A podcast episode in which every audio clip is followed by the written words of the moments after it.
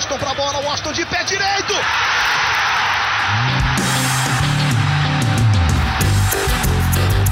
Está entrando no ar o podcast, sabe de quem?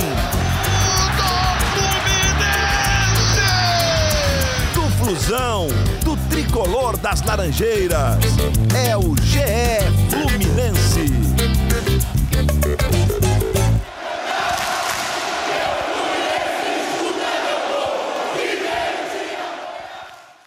Fala você ligado no G E. Globo e também no G E Fluminense, um podcast pensado e idealizado para o torcedor tricolor que hoje, segunda-feira, deve estar de cabeça quente, porque convenhamos, né? Um jogo tranquilo, dava para o Fluminense vencer o Vasco em São Januário, chegar no G quatro do Campeonato Brasileiro e uma atuação muito ruim no segundo tempo. O Fluminense parecia que estava esperando o Vasco chegar ao gol de empate e ele chegou. Aos quarenta e seis minutos, Cano deixou um a um em São Januário e tirou o Fluminense do G quatro, voltando para a sétima posição com quarenta pontos. A gente vai comentar sobre isso e sobre outros assuntos envolvendo o Fluminense. E para essa conversa eu chamo uma das setoristas do Fluminense no G E. Globo, Paulinha Carvalho. Tudo bem, Paulinha? E aí, Ed, tudo bem? Foi como você falou, né? Frustrante ontem o empate. Empatar com o Vasco em São Januário em um a um não parece um resultado ruim, mas da forma que foi... é para deixar o torcedor bem chateado mesmo, para começar a semana. Muito chateado, Paulinha. Torcedor tricolor com certeza está de cabeça quente. E teremos também na nossa conversa, no podcast de hoje, um representante da torcida tricolor, o Gabriel Amaral. O Raiz Tricolor, o canal do YouTube especializado em Fluminense com o maior número de inscritos. Fala, Gabriel, beleza? É, tudo bem, algo bem relativo, né? Assim, eu, tô, eu estou bem, né? Muito obrigado, que é um prazer estar participando. É, gostaria de dizer mãe, estou na Globo, mas minha mãe não ouve podcast, então não faz muito sentido. É, mas tirando em relação ao Fluminense, de fato, é um tudo bem, meio tudo mais ou menos, meio tudo mal, meio tudo desanimador, né? Mas vamos falar mais um pouquinho sobre isso daí. É, o Gabriel, que a gente convidou semana passada para participar... junto com o Fio, né, que eles gravam um podcast do Raiz Tricolor, e o Gabriel não podia participar semana passada, vem agora essa semana. E a brincadeira da semana passada, Gabriel, que a gente queria fazer, é que o Fio era um, é um adorador do Odair Hellmann, né? E ele disse que você não era muito fã do Odair. E eu já te pergunto, nessa primeira partida sem o Odair, já dá para ter saudade daquele futebol do Fluminense que pelo menos vencia e não dava um mole como esse? É, assim, eu, o Fio, ele, ele é o Odairzado, que quando o Fluminense perdia, ele teve um jogo específico, aquele que a gente perdeu pro Red Bull, na verdade, pro, pro Red Bull Bragantino, lá no início do... Do, do Brasileirão, que ele tava todo desanimado, etcétera, e eu botei ele pra cima. Na verdade, na verdade mesmo, eu até, eu, eu assim, existem duas coisas sobre o Odair Hellmann que se aplicam pra esse jogo contra o Vasco, que é, eu, não era o tipo de futebol que eu gostava, mas um, era um tipo de futebol muito objetivo e muito competitivo, que contra o Vasco, é, algumas coisas que a gente via com o Odair Hellmann, a gente não viu tanto contra o Vasco agora, já no comando de Marcão. Eu até falei algumas vezes, né, nas minhas redes, etcétera, que com o Marcão, pelo menos de início, o Fluminense não ia ter muitas mudanças em relação ao daí, porque a ideia, eu acho que seria a, a manutenção de Marcão passava por manter o Odair Hellmann é, é, ali ainda no grupo. Era manter o que já estava sendo acontecido, porque senão trazia um novo treinador com outra filosofia. Mas algumas coisas, como por exemplo, a pressão no final. Quantas vezes o Fluminense sofreu pressão, abafa no final do, do, de jogos desse Brasileirão? Eu, pelo menos, não lembro de algum que tenha sido tão grande, mesmo com vitórias é, é, que poderiam ser e etcétera.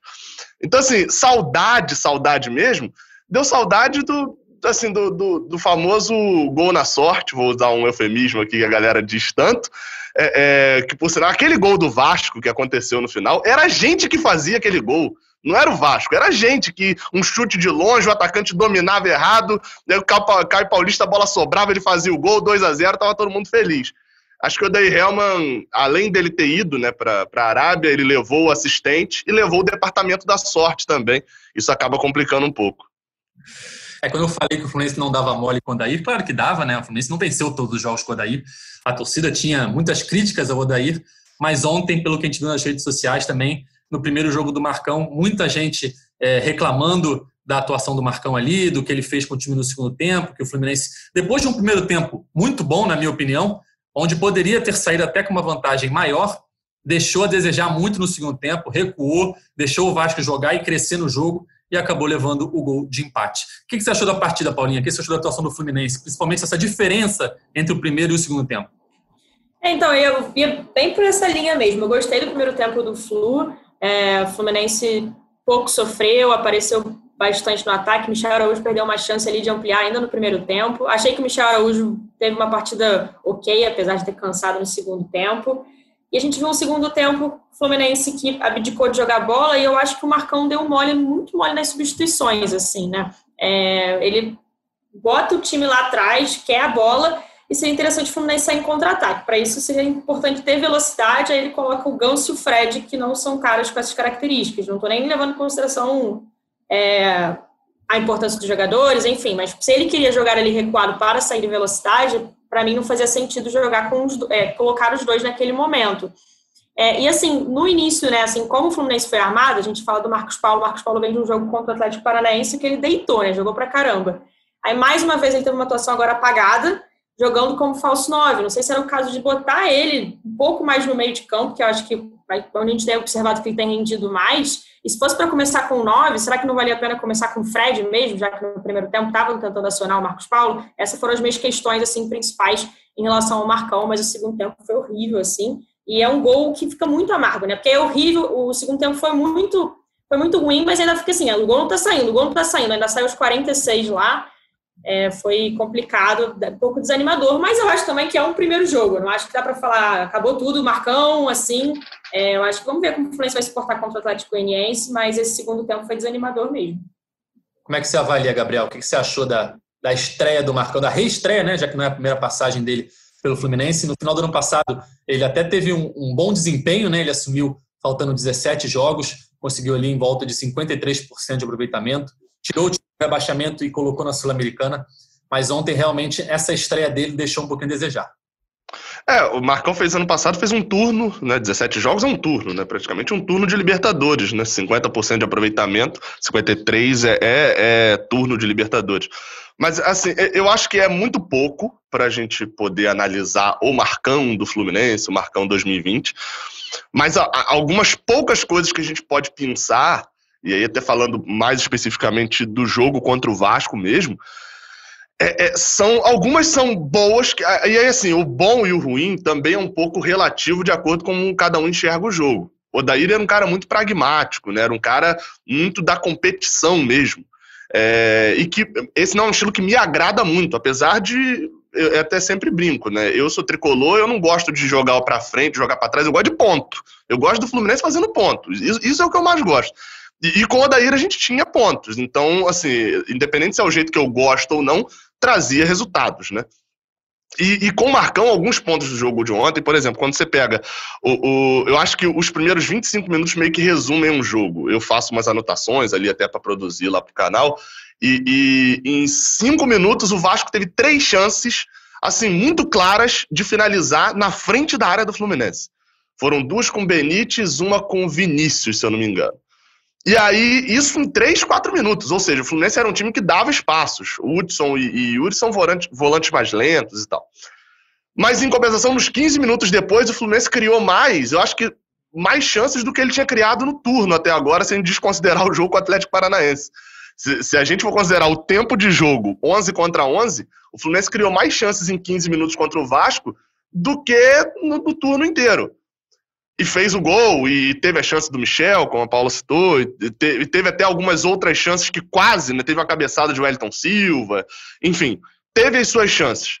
Só que, assim, do outro lado era o Vasco também, né? E, assim, não sei se tem algum vascaíno ouvindo aqui, mas com todo respeito, acho que o próprio vascaíno é, é, concorda com isso, o time do Vasco é muito ruim, muito, muito ruim. Eu já vi times ruins, o time do Fluminense no primeiro turno do ano passado era, jogava mal, mas o time do Vasco é, é muito ruim. O Fluminense ficou quinze minutos com a bola, acho que entre os seis e os doze minutos, que o Vasco chutava a bola para frente, o Fluminense recuperava a bola em segundos. Então, assim, a gente enfrentou um adversário, o Fluminense enfrentou um adversário que também não oferecia tanta resistência. Isso fica claro no segundo tempo, né? No segundo tempo, o Fluminense está satisfeito com a vitória, tem uma troca de passes, que o que foi a qualidade no primeiro tempo, né? A troca de passes que estava envolvendo o Vasco, ficar com a bola, rodar a bola. No segundo tempo, era uma troca de passes é, é, que não, não tinha muito objetivo, era, toque, era trocar passe para o Vasco não ficar com a bola E à medida que passa o tempo, é, é, a, o Vasco começa a pressionar, vai para a Bafa, e aí num gol que só Germán Cano explicaria o como que aquele gol sai, o Fluminense toma um empate e desperdiça uma grande oportunidade, que era... Não, não foram só dois pontos que o Fluminense perdeu, né? É, é, a Paulinha até falou no início, o empate com o Vasco e São Januário, em linhas gerais, não é absurdo, né? O Fluminense empatar, o Fluminense, apesar do número ser um pouco fake, né? Tipo assim, não ganha há quase cinquenta anos, né? Mas foram poucos jogos, mas Fluminense e São Januário, de fato, é um jogo difícil, etcétera. Mas assim, era o Fluminense vindo de não sei quantas vitórias seguidas, é, é, o Vasco vindo de eliminação, de derrotas seguidas, um time disputando lá embaixo, a gente lá em cima. Era o jogo que, se não fosse um rival, era o jogo obrigatório da vitória. Não, sem dúvida. É, eu acompanho, nasci em oitenta e cinco, né? Eu acompanho o futebol desde a década de noventa, metade da década de noventa. E o Gabriel, como tricolor, sabe o que eu vou falar, né? A, essa geração acompanhou muita derrota do Fluminense para o Vasco, né? Se lá em setenta e pouco, oitenta e pouco era o contrário, tinha a brincadeira que o Fluminense entrava com o time juvenil e ganhava do Vasco, da década de noventa em diante isso mudou completamente, né? Tanto que o Vasco disparou o número de vitórias. E eu arrisco a dizer que ontem foi o Fluminense e Vasco mais fácil do Fluminense ganhar que eu já vi desde que eu acompanho o futebol. Assim. Tava muito tranquilo para ganhar o jogo, muito tranquilo. É, depois dessas chances que o Vasco teve no comecinho, o Fluminense dominou o primeiro tempo de uma forma que só dava Fluminense, só atacava e chegava sempre com boas chances. Teve o gol, teve a chance do Michel Araújo, teve uma bola de cabeça do Michel Araújo. Enfim, o Fluminense estava sempre chegando na área do Vasco. E eu fiquei com a sensação no primeiro tempo que o Fluminense ia ganhar o jogo tranquilamente. Era só questão de tempo de fazer mais um gol e do Vasco desesperar. Vinha de duas derrotas tomando quatro gols no Brasileiro, né? Então era, era questão de tempo para a vitória ficar encaminhada e não foi o que aconteceu. Porque no segundo tempo, o time parecia que não queria jogar. Ele tocava a bola para o lado, não atacava, não tinha contra-ataque. É, enfim, e aí foi esperando, esperando, esperando e rezando para o jogo acabar e quem sabe vencer por um a zero e não foi o que aconteceu. Vocês não acham que faltou ali, é, que as mudanças no segundo tempo não foram as ideais, que talvez colocar o Fred não era necessário nesse jogo? Às vezes eu acho que parece que o Fred, pelo nome que ele tem, ele tem que jogar, ele tem que entrar e não é assim. Nesse jogo especificamente, talvez fosse melhor botar o Fernando Pacheco, botar um jogador de velocidade do que botar o Fred para segurar a bola ali ou não nem conseguir isso. Chegar a bola ali, já que ele vinha de um mês sem jogar. O que vocês acharam das mudanças e principalmente da entrada do Fred? Olha, eu tô contigo total, Ed, foi o que eu falei, eu não vi sentido algum de Ganso e Fred, principalmente o Fred também, eles os dois entrarem naquela situação. É até engraçado a gente falar isso, porque no primeiro turno que o Fluminense venceu o Vasco, é, o, o Ganso dá um passe pro Fred, o Fred faz o gol e é um lance de contra-ataque, que é muito difícil de acontecer, né, tipo, os dois participarem de um contra-ataque é, em velocidade. Mas assim, o jogo de ontem, com, como o Gabriel falou, do Fluminense no segundo tempo ali, com uma posse de bola que não, não diminuiu a posse de bola em relação ao primeiro tempo e, assim, zero objetivo, né? O Fluminense não, não, não, não atacava, não eram passos verticais, assim. O Fluminense tentava circular a bola ali sem objetivo algum. Aí coloca dois jogadores e, assim, o Fred não tem essa característica. O Fred tem que ficar lá na frente para finalizar e a bola nem, nem chegava, né? Achei, que, achei muito isso, que o, o Fred, às vezes, precisa entrar nos jogos. Ou ele vai ser titular ou ele precisa entrar. Só que, assim, tem que começar a pensar no, primeiro no Fluminense e depois no Fred. A gente sabe toda a importância dele, isso é, já, fez, já falou milhões de vezes aqui. Mas ontem eu acho que não fez o menor sentido, acho que poderia ter acionado o Pacheco, sim, o Pacheco que não vem sendo acionado, né? E, assim, também o Pacheco às vezes não vem acionado porque falta um pouco mostrar futebol. Mas como característica, acho que faltou um cara ali mais de velocidade, faria muito mais sentido para a partida de ontem. Eu, então, eu falei eu, o Pacheco por ser um jogador de velocidade, né? Podia ser outro, sim, mas... Sim, claro. Essa é uma velocidade é... maior. Pelas opções do banco, talvez. É, então, isso que eu ia falar. Eu, assim, eu discordo um pouco disso, assim, não que eu acho que Marcão mexeu bem, mas até especificamente sobre esse ponto, porque eu tô até com a escalação aberta aqui com o banco. É, quem sobrou que, que não entrou, né, além dos cinco que entraram? Muriel, né, ficou no banco, Danilo Barcelos, uh, Muriel, Danilo Barcelos, Nino, Daniel, o Daniel Lima, né, o lateral direito. E aí, do meio para frente, você teria Miguel, Fernando Pacheco e Felipe Cardoso. Foram, seriam as três opções diferentes aí do que a gente é, é, foi citado. E, e aí, assim, por que, que eu discordo um pouco? Porque, porque Fred, ele entra aos trinta e nove, trinta e oito do segundo tempo, se eu não me engano.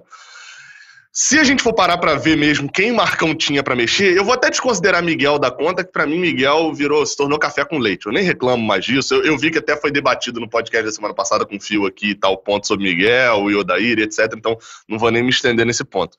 Ele tinha de fato ali, então, para ele poder botar Fernando Pacheco e Felipe Cardoso. É, eu acho que assim, e aí falando em, em nome da torcida do Fluminense, eu acho que a torcida tá cansada de ver a, a plaquinha subindo e o camisa dezenove entrando, Felipe Cardoso entrando. Então, é, a justificativa seria, ou era Fred ou era Felipe Cardoso? Fred, mas assim, fechado, ca, ca, capitão, e pode tirar até dois jogadores para entrar Fred ao invés de entrar Felipe Cardoso. Pelo menos o pensamento da torcida, acho que era, seria esse. Ou seja, ele teria só Fernando Pacheco de opção, real mesmo, né? Ele teria Miguel, Felipe Cardoso e Fernando Pacheco. Se Felipe Cardoso não é uma opção, e Miguel não é uma opção por causa da visão da torcida, e Miguel também não é uma opção por causa da visão da comissão técnica, só teria Fernando Pacheco. E aí eu acho que Fernando Pacheco faria mais sentido é, é, na discussão de entrar ou não entrar, na entrada de Caio Paulista, aos vinte e seis. Porque ali é que eu vi que o Fluminense virou um time meio que um, um, uma colcha de retalhos sem sentido. Porque, igual vocês falaram, o Fluminense era um time que Marcão ficava pedindo para poder tocar a bola. Se é um time que você quer que toque a bola, faz sentido o Ganso entrar. É um cara que vai ter um passe muito mais refinado e tal, até mesmo do que o Michel Araújo que saiu. Só que aí não faz sentido você ter um Caio Paulista. Porque, assim, né, a, a, o passe, até onde se sabe, não é a melhor qualidade de Caio Paulista. Então, ou seja, talvez nesse ponto, se ele queria um alguém de velocidade. Aí era mais vantagem você ter um Fernando Pacheco por ali. O problema é que ele botou jogadores para fazer uma coisa querendo que o Fluminense fizesse outra. E aí na hora que entra Fred, eu acho que já é um desespero de querer ter alguém lá na frente para poder segurar a bola, que isso o Fred sabe fazer, né? Dominar, fazer um pivô, sofrer uma falta, encrencar com o zagueiro, etcétera. E segurar um pouco o Vasco lá atrás. Só que isso não aconteceu. Porque no momento que Fred entrou e segurou alguém lá atrás, o Fluminense ficou com menos um na marcação. E aí se tornou aquele, aquela maluquice que era toda a bola. Teve, teve um lance específico, acho que aos quarenta e dois que eu anotei, que foi uma cabeçada de Benítez, assim, que foi pra fora. É, é, a bola vai, Marcos Felipe bota a bola no chão, olha, vai bater o tiro de meta, ele chuta.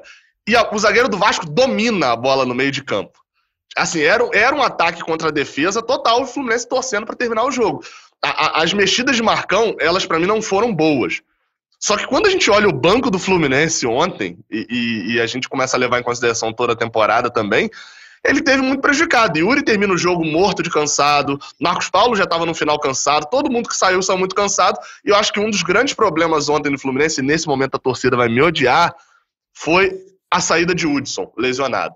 Porque era um jogador que teria gás dentro do seu limite até o final do jogo e não teve o final do jogo. Saiu antes e, e Iago entrou sem ritmo nenhum. Então, acho que foi um, o início do fim do Fluminense foi ali com o Hudson. Não que se o Hudson ficasse também, o Fluminense faria três a zero e sairia de lá já rumo a Libertadores.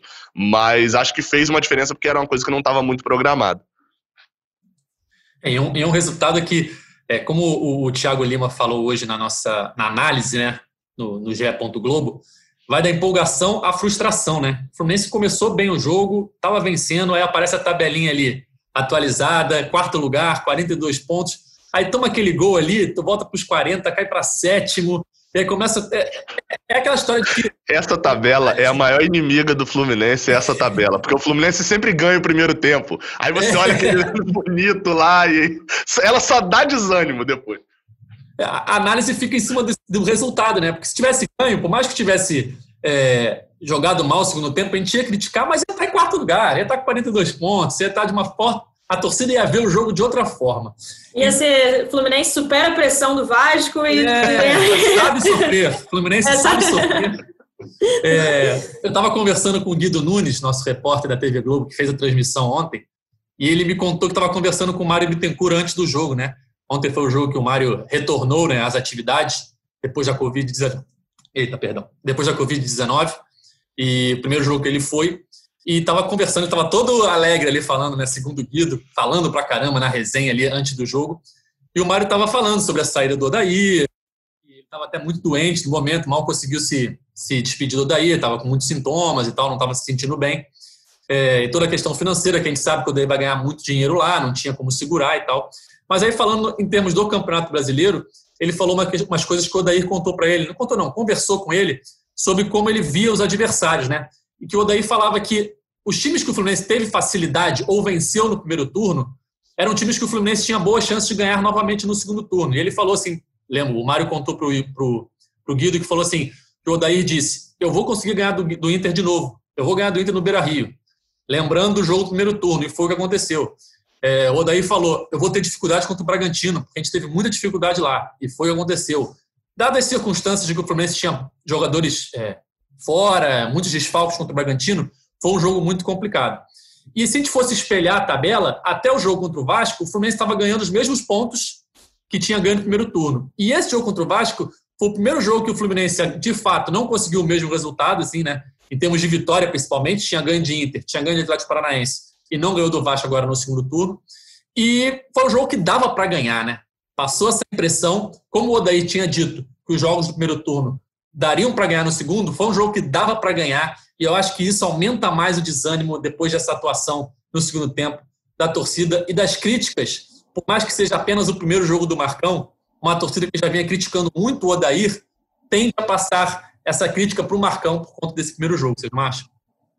Ah, total, assim, né? Vai ser um desafio, e eu acho que o desafio é já tentar reverter isso quarta-feira agora, né? O jogo do Fluminense da próxima rodada não acontece no final de semana, acontece na quarta-feira, contra um adversário que dá para ganhar. A gente tem aquele, a gente tem um histórico recente ruim, né? Lembrando da Copa do Brasil, a eliminação foi bem frustrante, e tem até o jogo do, pelo Campeonato Brasileiro, que o Fluminense jogou com um a menos, o Hudson foi expulso ainda no primeiro tempo, tomou empate no gol, acho que, acho que foi o Kaiser que fez o gol, tô falando besteira? Foi, foi o Kaiser. Kaiser, né? É, nesse um a um. Então, assim, dado esses três jogos, o Fluminense, a, a única vitória que teve, né, foi o primeiro jogo da Copa do Brasil, da quarta fase, o Fluminense jogou mal também, teve pouco dificuldade de ganhar, mas saiu com a vitória, enfim, foi um gol contra até. O Fluminense jogou mal contra o Atlético Goianiense, mas na época também o Atlético Goianiense do Wagner Mancini, né, que estava sabendo jogar todo ajeitadinho ali atrás, vamos ver como o Fluminense se comporta. Eu acho também, acho que o Fluminense ontem foi um resultado frustrante, foi um segundo tempo ruim, foi uma reestreia do Marcão chata nessa situação, a gente falou que dava para ganhar todo o tempo, parecia um clássico fácil, apesar do Fluminense ter muita dificuldade de ganhar do Vasco de um tempo para cá.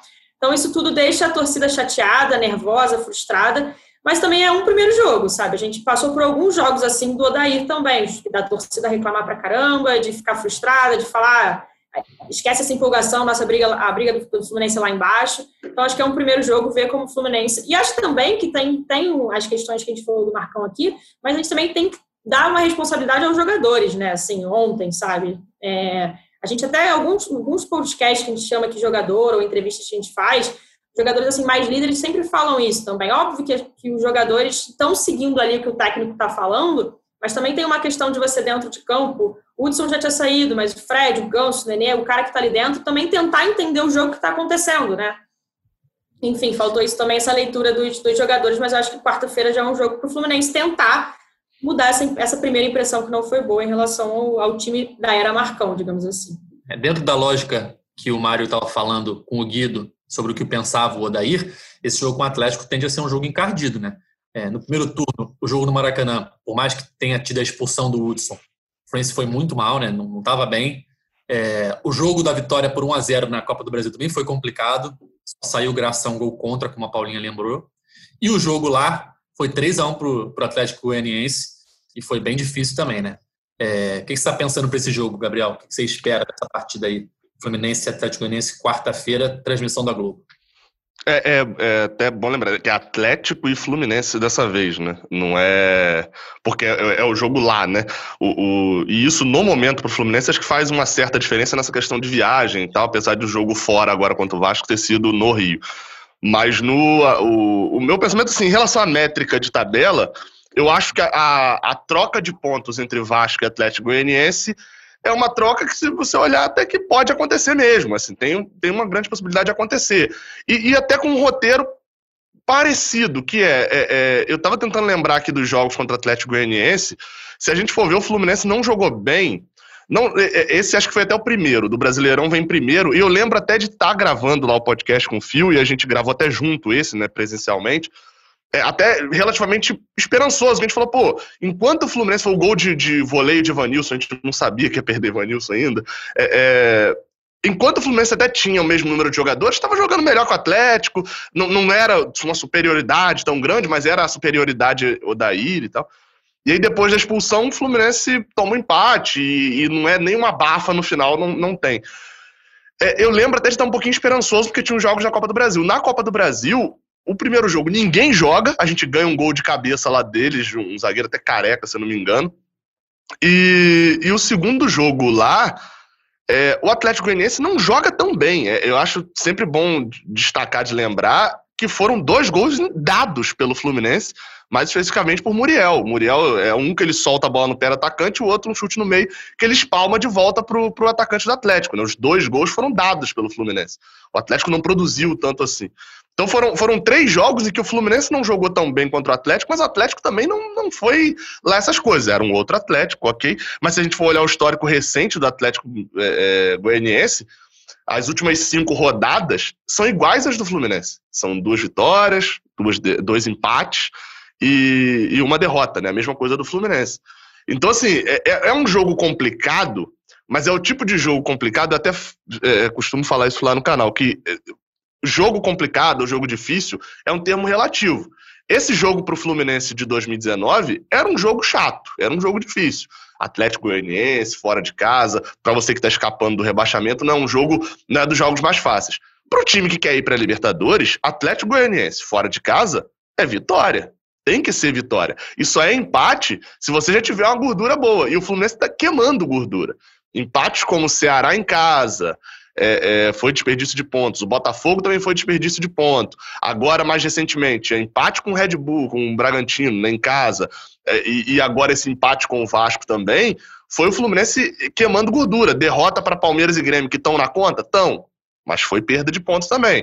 Então, o, o, esse é o tipo de jogo que o Fluminense, se quer ir para a Libertadores, quem quer ir para a Libertadores tem que pegar o Atlético Goianiense fora de casa e ganhar.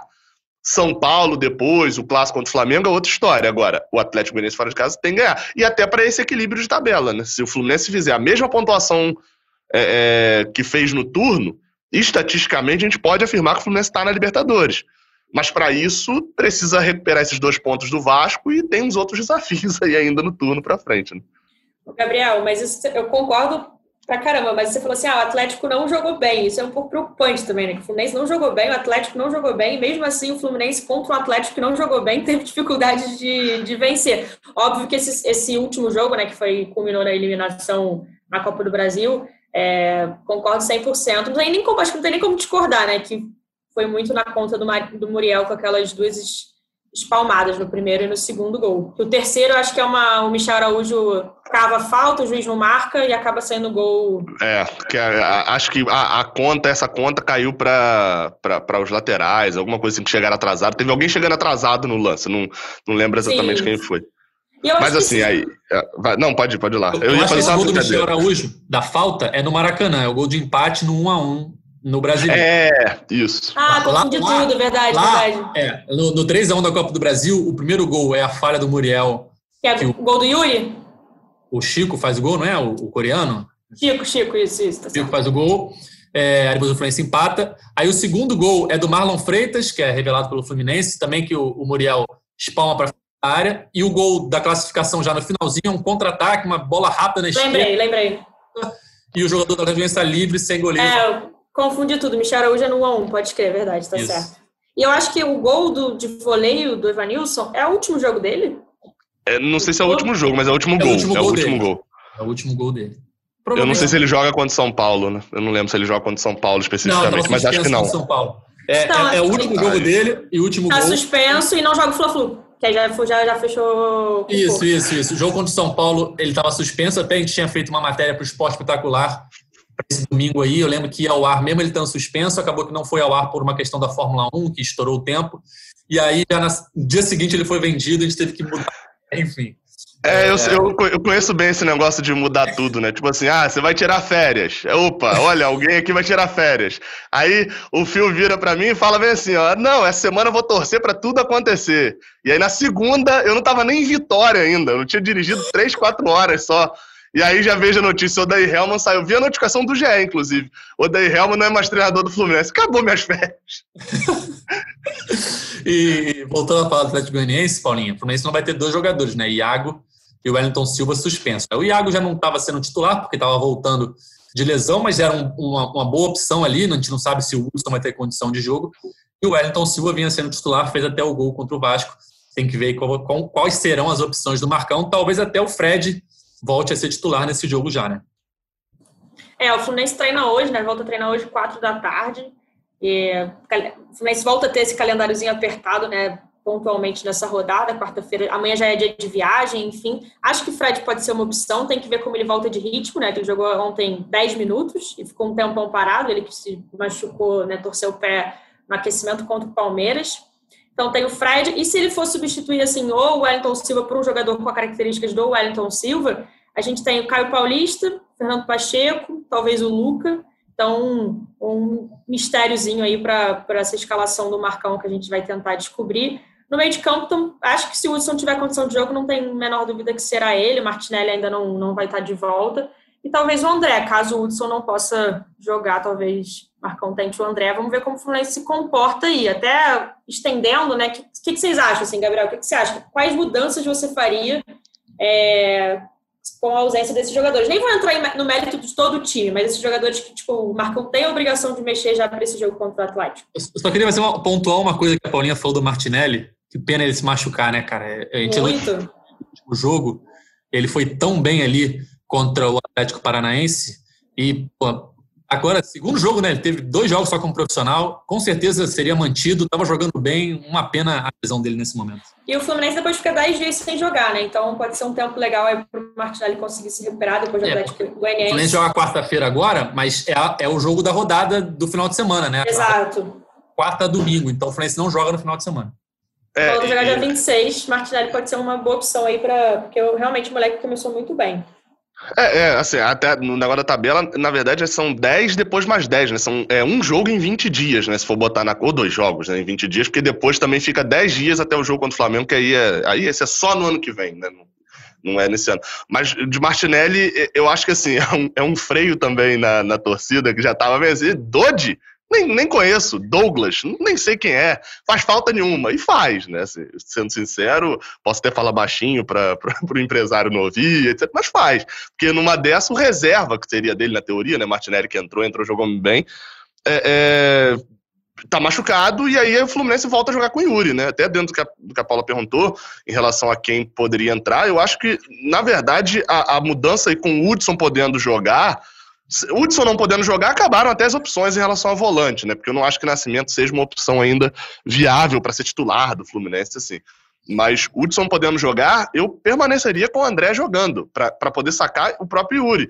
Porque se você tem um meio de campo que vai precisar atacar, que é o que ele está colocando por várias vezes, na verdade, Marcos Paulo, apesar de jogar como nove, você viu o Fluminense rodando bola e assim no gol, quem tá, quem tá pisando na área, o primeiro jogador, o único a pisar na área é o Hudson. O Marcos Paulo tá até mais atrás, o Fluminense jogava sem ninguém pisar na área. E se você quer ter um meio de campo desse, ou você vai ter um leão ali, igual foi Martinelli, igual era Dodi, ou então você vai deixar espaços, que foi o que aconteceu tendo Yuri. Então eu, talvez eu tentasse já implementar André ali ao lado de Hudson. Na parte da frente, eu acho que é, é, o Fluminense tem um problema nesse momento. A melhor opção acho que seria Fred, para substituir. Porém, o, o, o problema é, se você tem Fred... você tira Marcos Paulo da posição que ele está jogando bem. E aí você desmonta todo o setor, a parte ofensiva. Então o Fluminense tem um problema. Existe um problema ali para poder armar. Não acho que a gente pode... Acho que qualquer opção que entrar vai ser teste, porque você pode falar, ah, mas tem Fernando Pacheco, tem, tem é, é, é, Caio Paulista. Toda opção vai gerar raiva e, e, e vai ser um teste.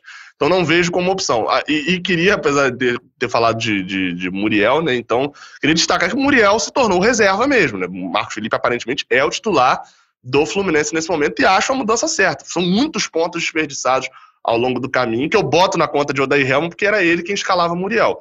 Marcos Felipe ontem, apesar de ter dado uma espalmada ali numa bola forte, saiu, a bola na área não foi um drama pro Fluminense, né? Ele saía e segurava, que era algo que o Muriel vinha muito mal ao longo do ano, e deixava um medo na torcida do Fluminense.